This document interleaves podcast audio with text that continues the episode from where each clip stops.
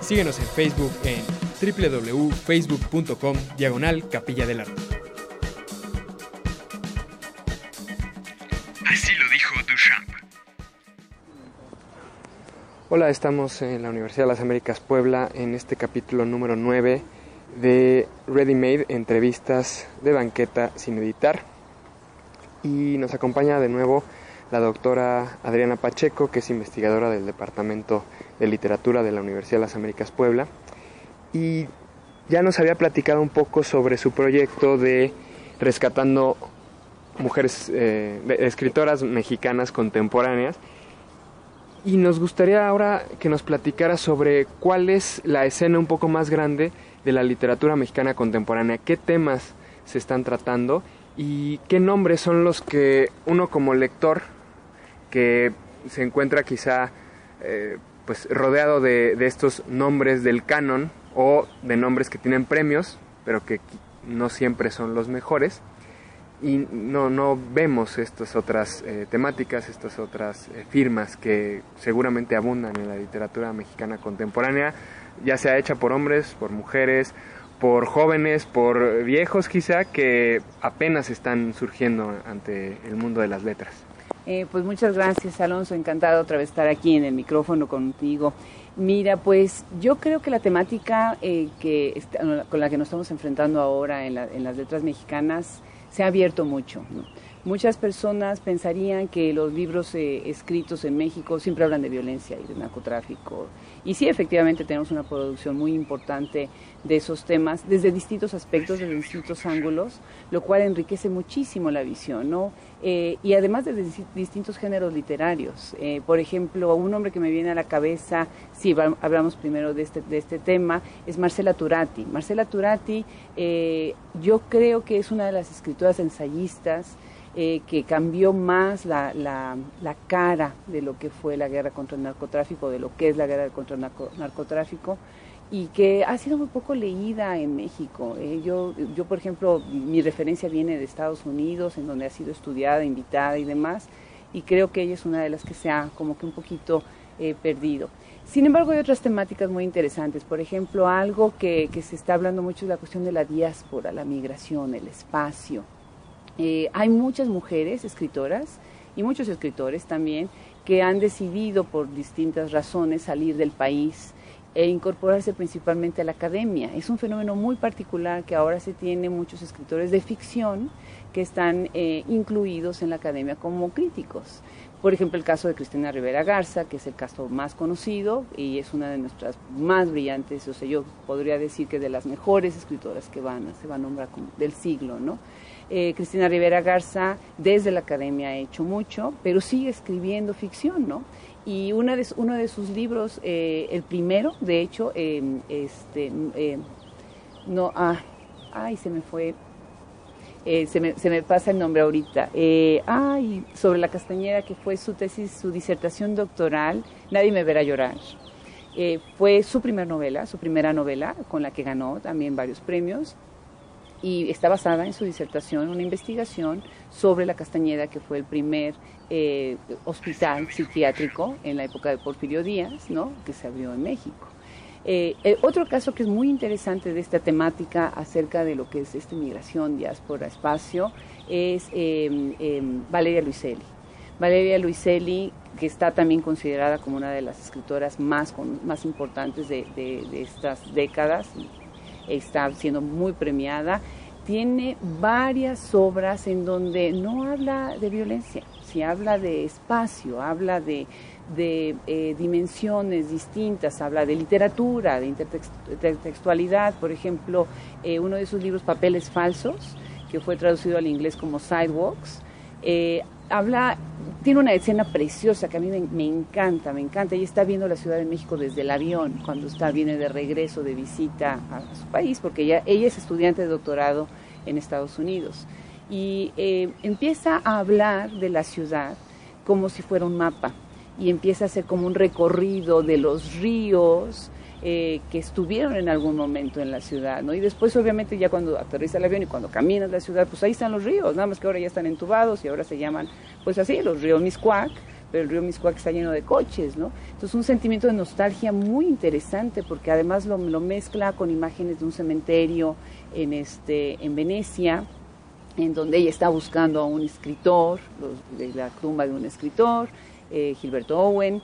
Entonces es, es una temática pues muy, muy distinta, ¿no?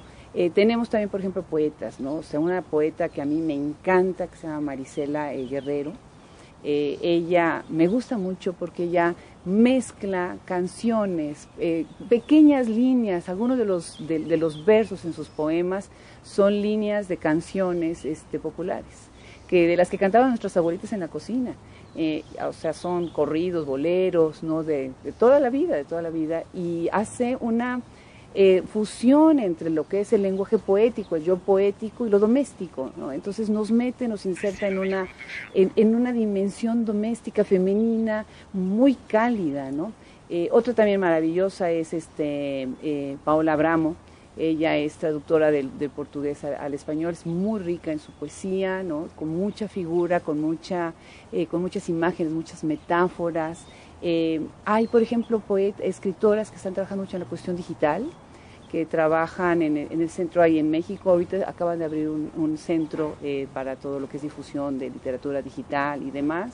Ahí hay varias también que están escribiendo, para eso están escribiendo, y tal parece que yo nada más hablo de mujeres, ¿verdad? Pero pues hay otros críticos que nada más hablan de hombres, entonces pues yo hablo de literatura de mujeres.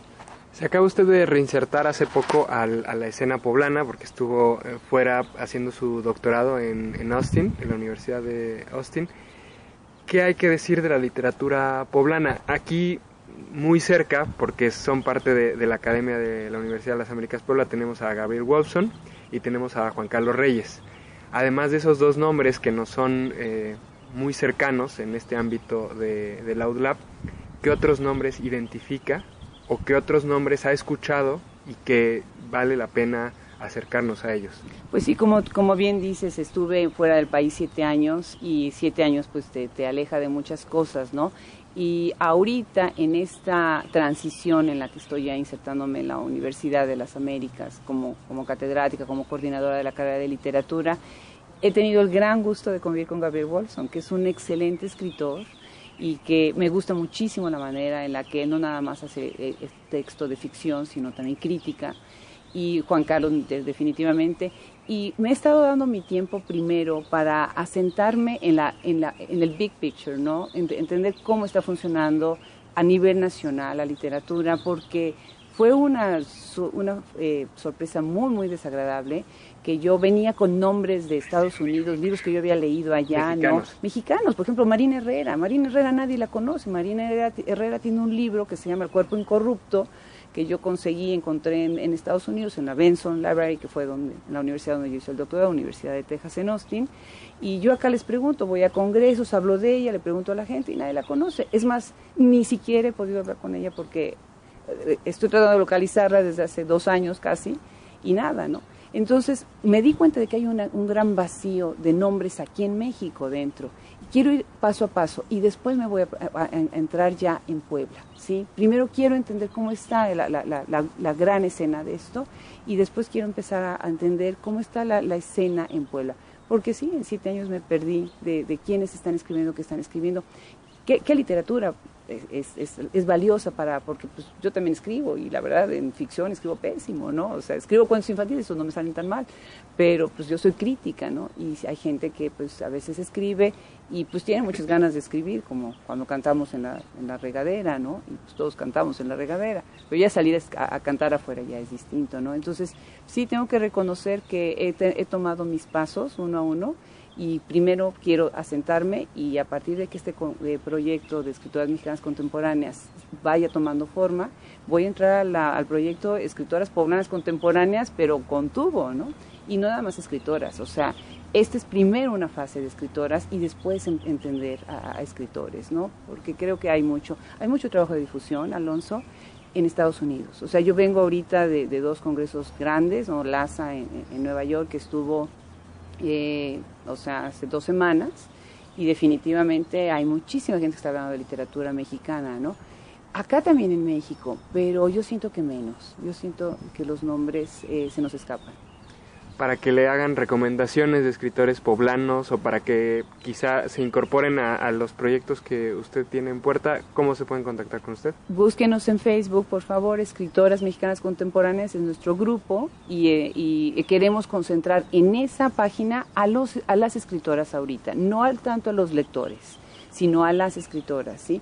Que sean narradoras, poetas, dramaturgas, por favor, necesito entender cómo está toda la, la cuestión de teatro, drama, y eh, ensayistas, por supuesto, no cuento todo lo que, lo que escriban, eh, por un lado. Por otro lado, mi correo es adriana.pacheco, eh, arroba utlab.mx, y pues estoy abierta a que me vayan, ustedes edúquenme, necesito entender qué están leyendo, qué se están vendiendo en las librerías, qué están enseñando los maestros en las escuelas preparatorias y en las universidades, y qué es lo que las escritoras están, están escribiendo, quiénes las editan, ¿sí? En dónde, si, si son más digitales, si son más en papel. Tengo mucho que aprender, tengo mucho que aprender. Pues muchas gracias, doctora. Hasta luego y nos escuchamos en otro capítulo de Readymade, entrevistas de banqueta sin editar. Hasta luego. Muchas gracias.